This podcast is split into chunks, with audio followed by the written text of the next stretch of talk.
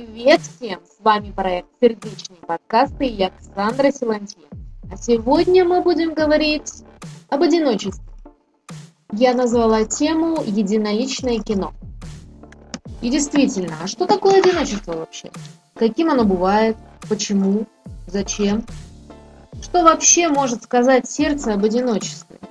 Самое жестокое одиночество – это одиночество сердца. Наверное, так и есть. Или одиночество есть человек в квадрате. Хм, тоже интересно. А некоторые люди, вроде Юнга, считали, что одиночество для меня – лекарство, придающее моей жизни смысл. Тоже верно, тоже верно. Однако Шоу был с ним не согласен. Одиночество – великая вещь, но не тогда, когда ты один. Это абсолютно так. Что же происходит? Почему люди хмурятся? Почему они ненавидят людей? Почему они говорят, знаешь, я так одинок? В разные периоды жизни эти слова срываются с губ совершенно разных людей в совершенно разных местах планеты. Это говорит о том, что человек интроверт. Иногда для кого-то одиночество это идиллия, то, что открывает смысл жизни. Да-да, одиночество открывает смысл жизни. Бывает так, что одиночество деструктивное и конструктивное. Изоляция, изгнание. И возникает такое ощущение, что я, свое я, что ты один во всем белом свете. Но это еще не все, что ты один и что ты самый умный. И даже когда ты среди толпы, неважно на танцполе или где-то в транспорте, час пик, все веселятся, людей так много, кто-то с кем-то говорит, и все вроде бы здорово, жизнь течет, но ты ощущаешь вот эту нехватку. И только собственное вот это я, и больше никого. Вот это феномен. Феномен одиночества. Нет, ну мы видим там окружающие люди, там, Вон человек, там человек. Только все это как-то пусто, бессмысленно, не настоящее, иллюзорное все. И вот идиллии уже нет. Люди теряют черты свои. Как видеоигра.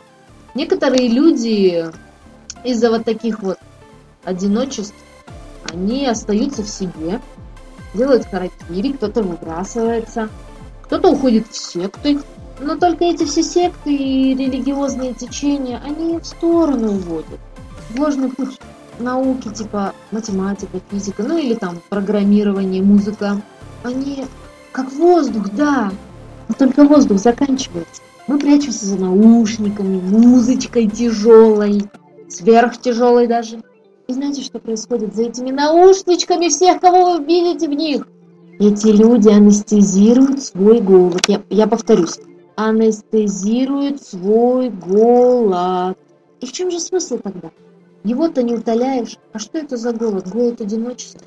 Мы все глубже и глубже уходим в себя, чтобы найти ответы.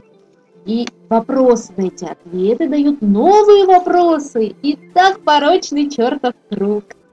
И тут можно вспомнить фразу Морфеуса «Добро пожаловать в пустыню реальности». Только не совсем пустыню реальности. В чем смысл одиночества на самом деле? К чему можно приурочить всю мою вот эту вот дискуссию? Потому что смысл не внутри, он снаружи. И это не всем удается понять. Музыка уже когда недостаточно нам ее становится, она уже неэффективная, обезболивающая. Мы хватаемся за наркотики, да-да-да. ЛСД, диэтиламид лизергиновой кислоты. И так мы нарушаем порядок вещей, ла-ла-ла, и становимся неспособными слезть с иглы. Что же дальше? Самоубийство, ля-ля-ля. Скинем это тело подальше, как будто бы одеждочку. Да только душу уничтожим свою. А что же делать? Я в своем первом подкасте сказала, что самое главное в жизни это реализация. И такую фразу. Смысл он снаружи.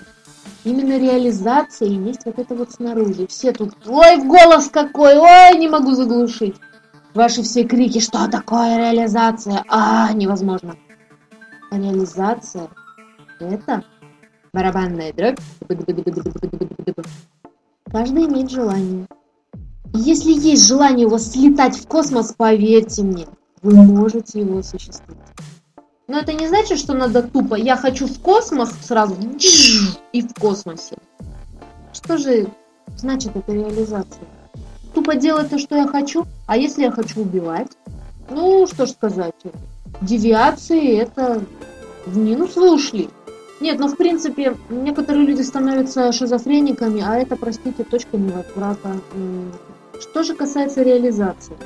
Музыка, я сказала, программирование, физика, математика, технологии будущего.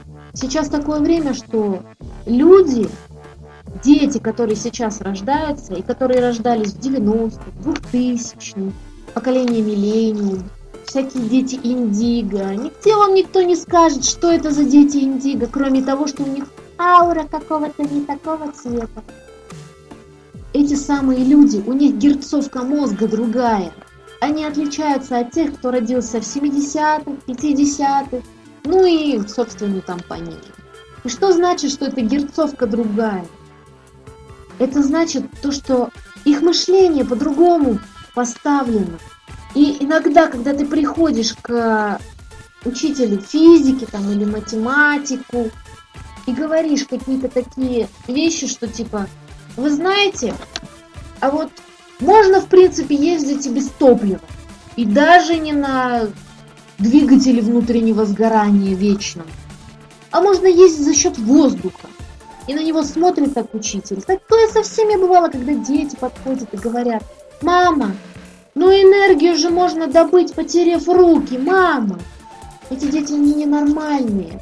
Они другого поколения, это другого склада люди. И тут вы спросите, что за фигня? Тут вроде бы тема была про одиночество.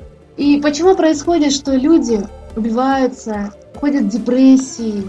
Потому что эти люди не находят реализации. Для, как бы при, пришло время, они родились, но это время не обеспечило их ничем. То ли дело, ты там рождаешься в Германии, тебе 20 тысяч евро или сколько на счет сразу кладут, и ты можешь ни о чем не переживать. Здесь что-то типа такого, только в плане науки, технологий и возможностей. Вот из-за чего одиночество. Поэтому люди уходят внутрь. Они не могут выйти изнутри и еще глубже в себя внутрь уходят. Двойной эгоцентризм, эгоизм и все вместе взятое – непродуктивный он, неэффективный. И что же делать с этим одиночеством? Вот у меня, например, одиночество, у меня оно все-таки связано с, там, сердцем и все такое. Мне очень важна эмоциональная подпитка. Когда, например, у меня в эмоциональном плане эректильная дисфункция, то это, это для меня равносильно смерти. Я человек, который один не может быть. Хотя так и получается. Ла-ла-ла. Вот еще один феномен. Ну да, в принципе, жизнь всему научит. А что же нам скажет Википедия про одиночество? Это будет очень интересно. Я думаю, очень интересно.